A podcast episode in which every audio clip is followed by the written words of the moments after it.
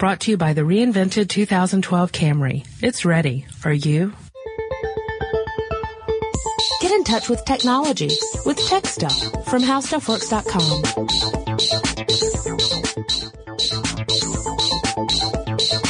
Hello again, everyone, and welcome to Tech Stuff. My name is Chris Pollette, and I am a tech editor here at HowStuffWorks.com. Sitting across from me, as he always does, is senior writer Jonathan Strickland. If your life had a face, I would punch it. okay.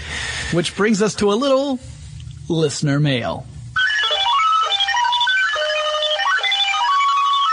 This listener mail comes from Dave, and Dave says, Hi guys, love the show. I've been wondering how facial recognition technology works. How does it know what a face is and whose face it is? What are some of its uses, fun and practical? Are there dangers and controversies around this technology? What's in the future for this stuff? Thanks for all your fascinating discussions. Have a good one. And uh, I should point out also, this email, uh, other people have asked us about facial recognition technology. So Dave's was the first one that I came across.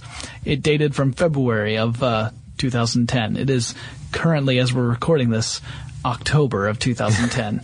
Dave, I'm sorry. we have uh, lots of other topics just like that, so we got plenty of stuff. Keep letting us know what you want to hear. Yeah. So, uh, but a lot of people have asked about face recognition mm-hmm. technology. We thought I thought we'd start with kind of just a, a brief discussion about face detection technology yes. mm-hmm. because that you know you really you build upon that, and I think a lot of us have used digital cameras at this point that have some face detection uh, technology built into them. Yes, mm-hmm. it's it's not uncommon. No, not at all. Now, here's the thing about recognizing and detecting faces. People are really good at that. Yeah, you well, most people are. Right, most people are. There are exceptions, of course, but the the average person who doesn't have any uh, uh, problems with the, his or her sight or have uh, uh any problems within their brain mm-hmm. that makes it difficult to detect and recognize faces, they they check they usually see it right away. Yes. Right? Mm-hmm. You know, you just look at a person, you see their face, you recognize that person. If you if you've seen this person before, more often than not, you'll recognize that person. Computers aren't very good at this. Uh, it's one of the things that that really is a, a, barrier in artificial intelligence is that humans are very good at detecting and recognizing patterns and and mm-hmm. keeping that information stored so that they recognize it when they encounter it another time. Yes. In fact, we're so good at it, we sometimes make mistakes. Mm-hmm. This is this is often uh, comes out in, in pareidolia, which is where you you see patterns in stuff that there's no actual pattern there. Like mm-hmm. you look up in the clouds and you see, hey, that just looks like my buddy Joe's face up there. Mm-hmm, mm-hmm. well, that's that's our brain creating a pattern where there's not really a pattern there. Right. But computers are not traditionally very good at this. Uh, it's actually a, a big computing problem and problem in the sense of how do you teach a computer to recognize patterns? Mm-hmm. Uh, face detection and face recognition kind of that that's right up there with that problem is how do you teach a computer what is a face?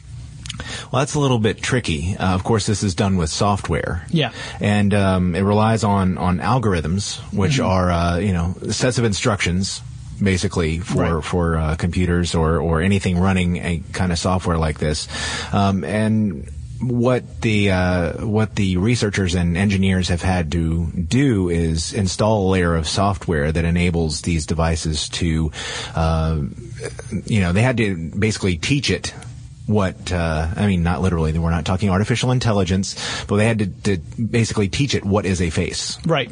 So often software software may or may not be the the right term depending upon which device you're using. Firmware may be. Well, okay. Because yeah. often it you're is right. hard coded directly onto a chip.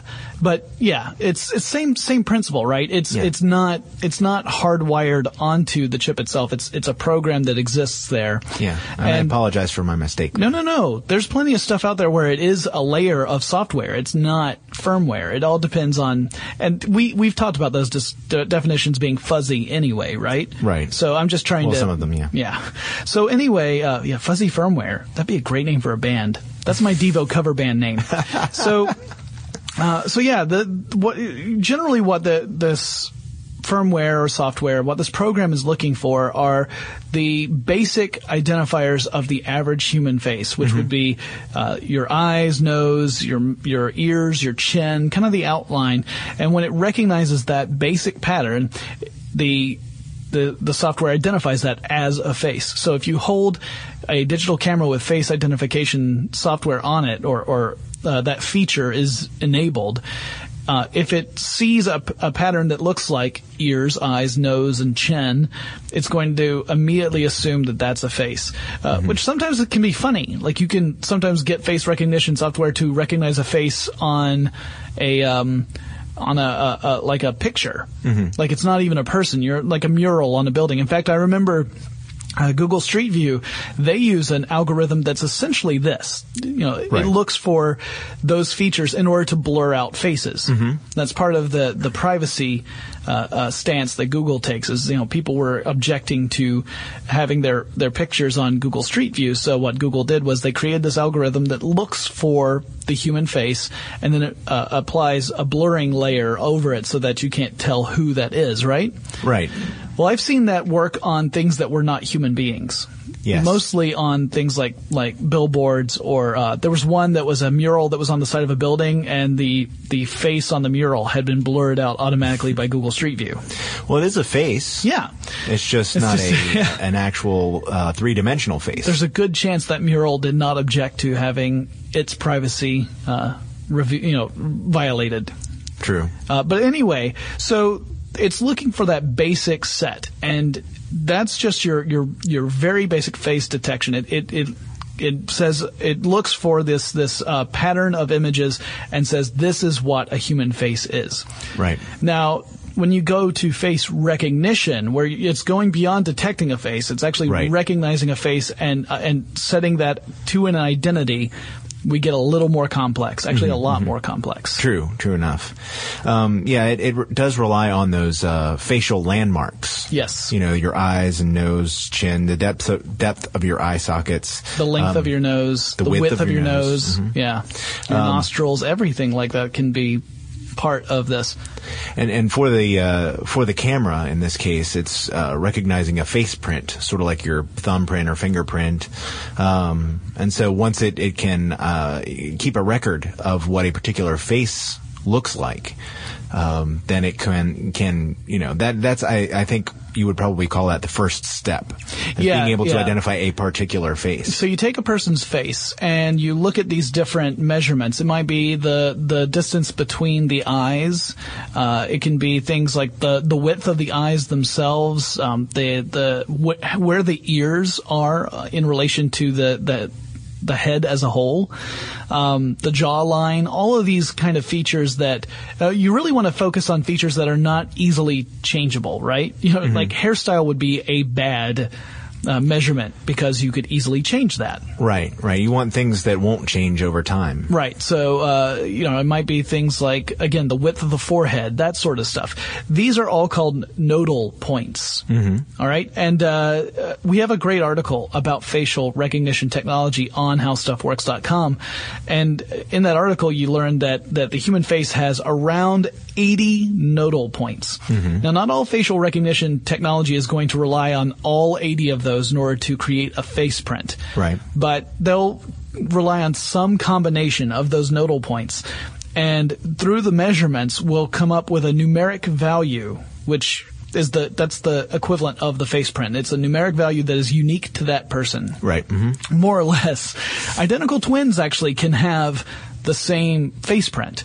Wow. Uh, yeah, it's it's so some facial recognition technology cannot discern between identical twins. There are other kinds that rely on even more specific data that can discern between the 2 mm-hmm, mm-hmm. But a basic facial recognition camera uh, if you had identical twins and they they really were Identical. Identical, yeah. Like they didn't have, one of them didn't have some sort of facial feature that was remarkably different. Mm-hmm. Uh, this software might identify both as being the same person. Right.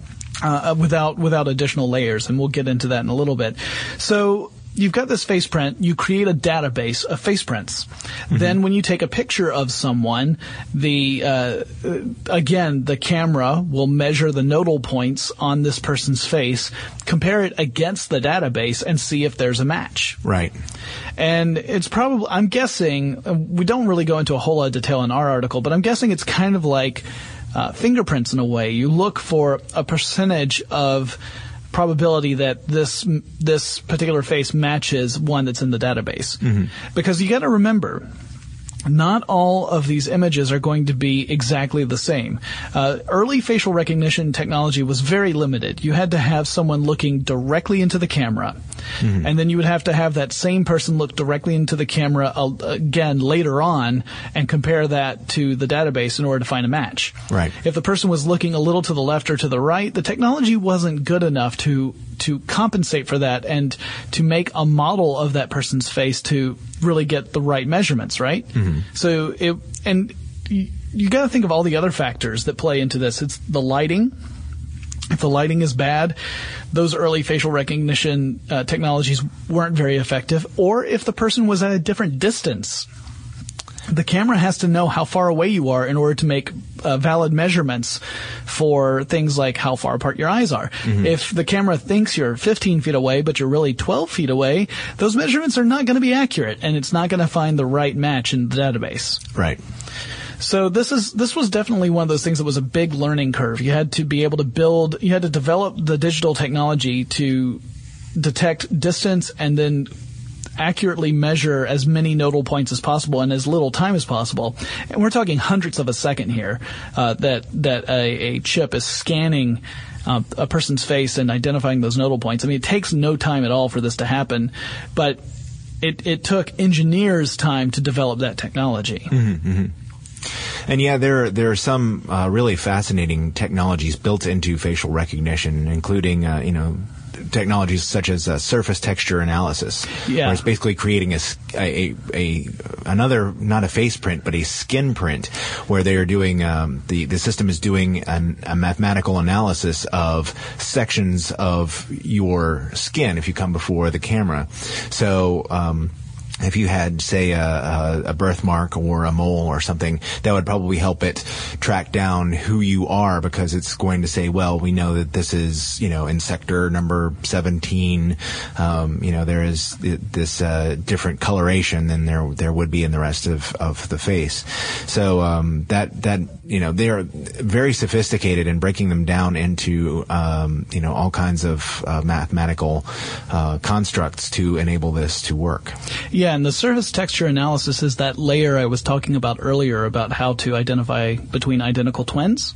Oh, yes. Uh, surface texture analysis is actually the kind of, of technology you want in order to do that mm-hmm. because it's looking much more closely at the texture of your skin as the name would imply. Mm-hmm. So, uh, even identical twins aren't going to have identical lines on their faces. Right. You know, laugh lines, wrinkles, that kind of thing. Sure. There might be a freckle or a mole that's it's slightly different from one twin to the other, and this is the sort of technology that's going to pick up on that as opposed to the basic facial recognition technology that might not. Mm-hmm. It might be close enough between the two twins in order to identify that as the same person. But with this layer, uh, it can make it uh, more accurate. In fact, uh, according to one company, uh, it can, uh, which is called Identix, mm-hmm. Uh, surface texture analysis can increase the validity or the, the reliability of a scan by around 25%. Right. Which is pretty significant.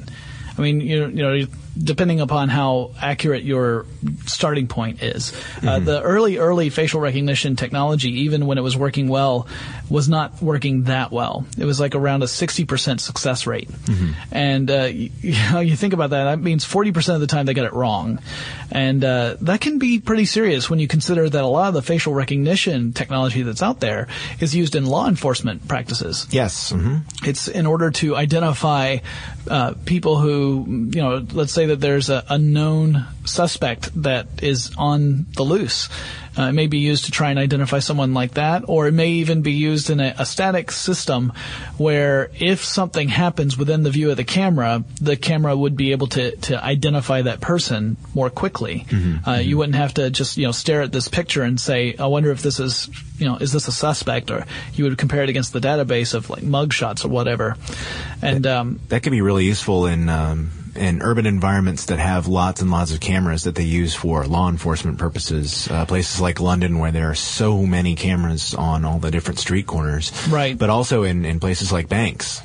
Yep. Um, if somebody were a known, uh, you know, a known bank robber and they didn't wear, you know, some kind of facial obscuring uh, gear. Now, I mean, it would be easy enough to fool a bank camera probably if you put on a fake mustache or something like that, because that's the kind of thing that's going to throw off the facial recognition. Yeah, there, there's some facial recognition technologies that are that are sophisticated enough to ignore things like facial hair. It'll look at the the shape and size of your face and the relationship of, say, like again, the distance between your eyes, mm-hmm. and it ignores things like facial hair because again, facial hair is one of those things that's easy to to grow or remove, right? Mm-hmm. True. Uh, for some of us, anyway. Ladies, hopefully not for you. But the uh, the most facial recognition technology will ignore that kind of stuff. But yeah, if you're wearing something that's obscuring your face, it definitely will throw off facial rec- it has to. it's not going to be able to recognize it because it can't see it. Yes. Um, so if you walk into the bank wearing a balaclava, the camera probably won't recognize you, but the security guard might have some issues. Right. And this also leads us to the, the question about what sort of problems there can be. Well, clearly privacy is a, a big concern. Sure. Right? Yeah. I mean, if you get to the point where you have technology that can recognize faces, then you've got you're you're to the point where you have to worry about you being viewed wherever you happen to be and identified as being there. And I mean, that's a big problem. I mean, even for people who, let's say that you are a perfectly innocent, upright, wonderful citizen and you've never done anything wrong. You still probably wouldn't necessarily want all these cameras everywhere identifying your, your you wherever you happen to be. Right. I mean, it's just it's it's an invasion of privacy, mm-hmm. and because of that, there have been some experiments uh, with this sort of system in place in various public areas that ended up getting. Uh, canceled somewhere along the project because either the public was in an uproar about it saying, hey, this violates our privacy and I'm not comfortable with any agency tracking me like this, mm-hmm. uh, or the reliability was low enough so that there were concerns of, hey, I could be at home uh, asleep and someone who looks enough like me for the facial recognition technology to think that that was me could commit a crime and then I could be charged for it. Right. And I mean, if the, if the reliability is low, like if it, it was at that 60%, that's a legitimate concern. Mm-hmm. Like what, what if you happen to be involved in one of those 40% mistakes? And like, Jonathan, why did you break into Tiffany's and steal all these diamonds? And I'd be like, wait, what did I do now? when did that? I totally look, don't remember that. I, I am certain I did not do that. It does not say I ever went to Tiffany's on Foursquare, so clearly that wasn't me. Mm-hmm. Because I check in everywhere. Right.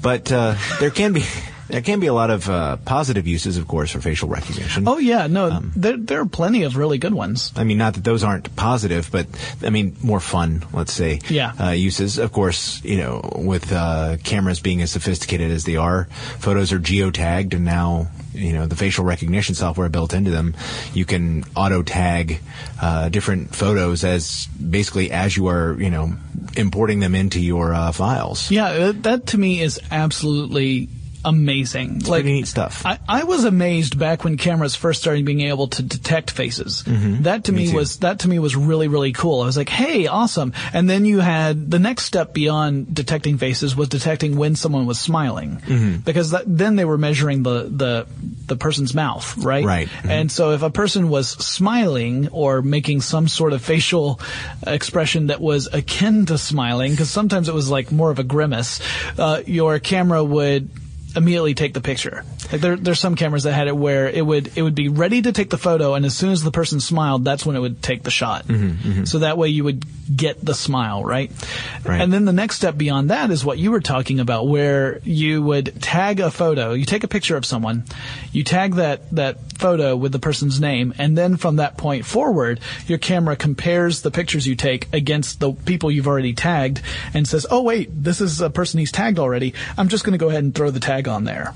Yeah, that's a good point because um, just as the manufacturers rely on the uh, software engineers to build the technology in so that these devices can recognize faces, you have to teach it who is who, um, who is whom, I should Yes. say. Um, so you know, it, it won't know that when I take a photo of Jonathan that it's Jonathan until I tell it, you know, this is who this is, and then therefore after that, it will take photos and go, well, I recognize his face. It's Jonathan Strickland, and you know, when I upload those embarrassing photos of him to Facebook, it will, you know, have all the pertinent information included properly. Which is why every evening I have to sit down and untag photos. Yeah, but you know, I was thinking of another uh, uh, technology, facial recognition application, I should say, um, that uh, is also pretty fun, which is uh, Microsoft's Kinect.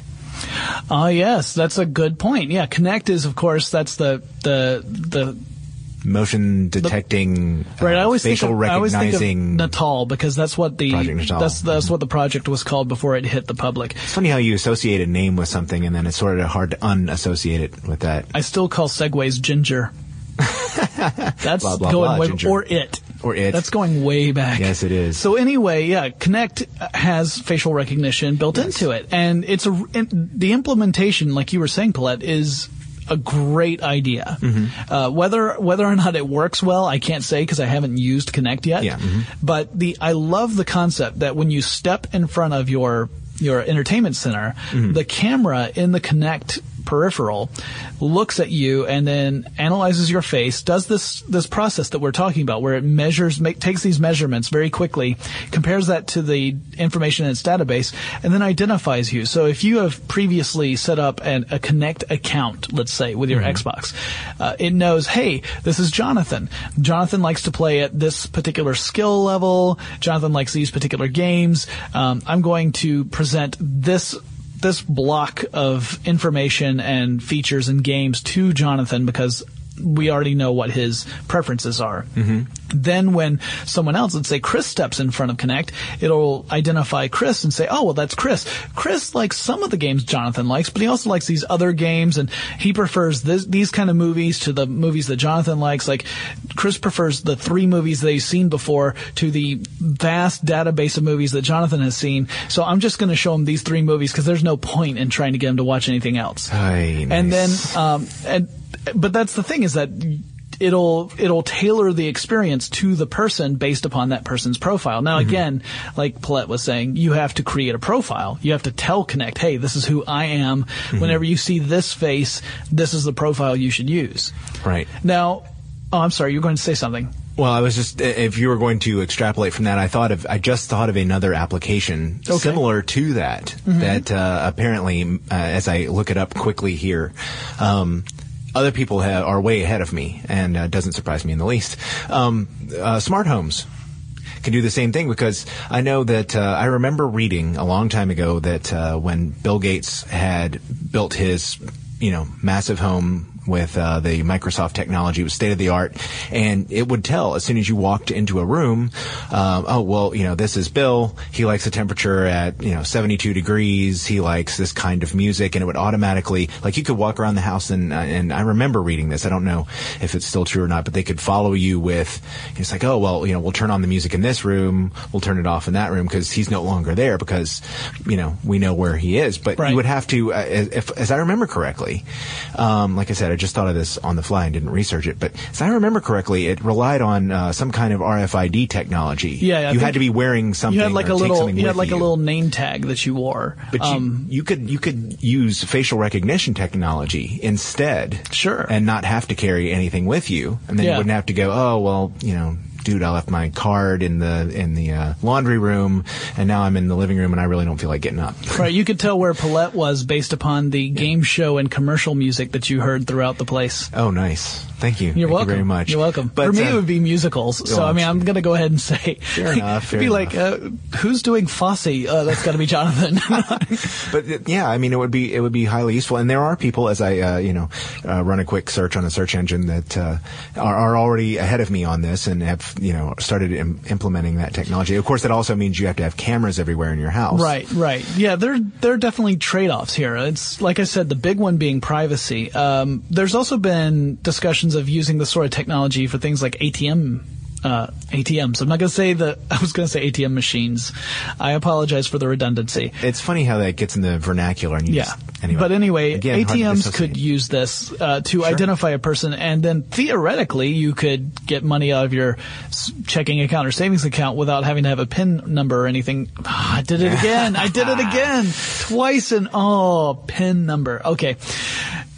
Without having to have a PIN or any other identifica- identification on you, you could just, it would see your face and know that that was you and identify you with the account. Now, there are some definite problems there because if you have identical twins, hey, I'm going to go get my brother's cash out of his account today. Uh, also, I'm sorry. No, I was just going to say, but it could cut down on skimming. It's it's a hard it's a hard thing to say because I'm reminded of you may have heard this story. It was I think a couple of years ago actually in Japan. Mm-hmm. Japan's always ahead of us on this sort of stuff. Japan had uh, these like it anyway. cigarette machines. Ah, yes. And oh, the yeah. cigarette machines had facial recognition technology built into them to recognize how old someone is. There was this the technology was designed to look for things like wrinkles and mm-hmm. and laugh lines and that sort of stuff to identify a person as being old enough to purchase cigarettes because of course it's a vending machine so otherwise you're just kind of working on the honor system. Right.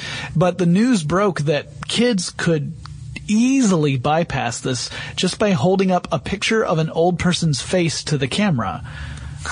They just hold up the picture and the Oops. camera would de- detect the old person's face and say, yeah, this person could totally buy cigarettes. And then the kids could buy as much as they wanted to. Hmm. Um, so there is a concern about, well, if you had a, a high enough resolution picture of someone's face and you held it up to the camera, would the camera just uh, be unable to distinguish the fact that that's a, a two-dimensional representation of a person's face versus an actual three-dimensional face. Mm-hmm. And some technology can't do that very well. But it's getting better all the time. Yeah. And, uh, you know, quite possibly by the time this podcast goes live, that will all be solved. That would surprise me. I would imagine the best way of doing that would be use be to use a uh, two camera system Mm-hmm. where you have uh, essentially binocular vision using a camera with two lenses, Oh. and that way you create that whole parallax. Uh, issue that we have natively as human beings, as long as we have two eyes that work, uh, we have that parallax issue. That's what allows us to to see 3D and 3D movies. Mm-hmm. That's part of the reason.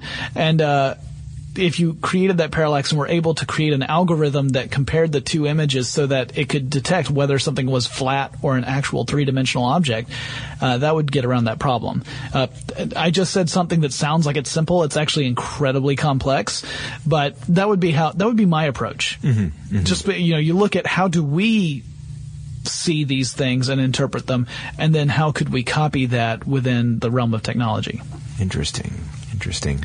Yeah. Good times. But it's um yeah, it's it's one of those things like so many of the other discussions we've had where there are so many positive applications, but you know there are privacy concerns and and uh, possible ways to misuse the technology. It's you know, but I'm it, it's really fascinating though how they've been able to uh, develop the technology to recognize a face at all. You know, especially when it's somebody far away Yeah. in a photo, you have a group picture. Of course, uh, I think my camera only has the ability to recognize as many as six faces at once. Yeah. Um, so there's still limitations. Right. Some there, some but, uh, can can do like neat. ten or so, but yeah, it's it's still one of those things. uh, The processor has to work pretty hard to Mm-hmm. keep scanning and identifying like that. And plus, there's a point where, you know. i- i- if- you have a far enough distance from the camera, it's probably going to ignore it because it doesn't want to try and focus on something in the background at the expense of whatever's in the foreground. Mm-hmm. And um, yeah, it is really cool. It's it's the it's it's a step toward artificial intelligence Yeah. is really what we're talking about. We're t- teaching computers how to to uh, observe things and identify them. They're still not thinking, No. but they are able to identify stuff. And again, it's really just creating measurements and then assigning a, a numeric value to the collection of measurements and using that as the identifier. Mm-hmm. So you might think, hey, that's my brother Bill, and your camera's thinking, hey, that's 6749-32AB or something like that because mm-hmm. it's the identifier that coincides with this list, this potentially very long list mm-hmm. of measurements of that person's face. Yep. Now I wonder who's going to go back through history to identify people, you know, enter it into a database, people like William Shakespeare and Thomas Edison and uh, Nikola Tesla and all these other people, so that it just auto tags everything on the internet. I'm just wondering how many uh, how many cameras are going to go out there and mistakenly identify people's fathers as Kenny Rogers. You know that website, right? Yes. My dad looks like Kenny Rogers. yeah. So I can't believe you brought that into this. Okay, I'm just saying. No, it's fine. it's a, apparently a common face to have. You, you, when facial recognition technology is is everywhere, we will also believe that Kenny Rogers is omnipresent you know, you got to know when to walk away, and I think now is the time to run. Yes, yes. Don't be a gambler. All right, guys, that wraps up this discussion about facial recognition technology. I hope that you enjoyed it. We do have a great article on the site if you want to read more. That goes into more detail about the different uh, the different measurements that these cameras have to take and the methodologies they use. So if you really want to dive into it, I recommend that. They also have some really helpful uh, illustrations in there. Mm-hmm. And if you want to send us any questions or comments, or you just want to be our buddies, you can check us out on Facebook and Twitter. Our handle at both is TechStuffHSW, or you can send us an email. Our email address is techstuff at howstuffworks.com. Chris and I will talk to you again really soon. If you're a Tech Stuff fan, be sure to check us out on Twitter TechStuffHSW is our handle, and you can also find us on Facebook at facebook.com slash TechStuffHSW. For more on this and thousands of other topics, visit HowStuffWorks.com. And be sure to check out the new Tech Stuff blog, now on the HowStuffWorks homepage.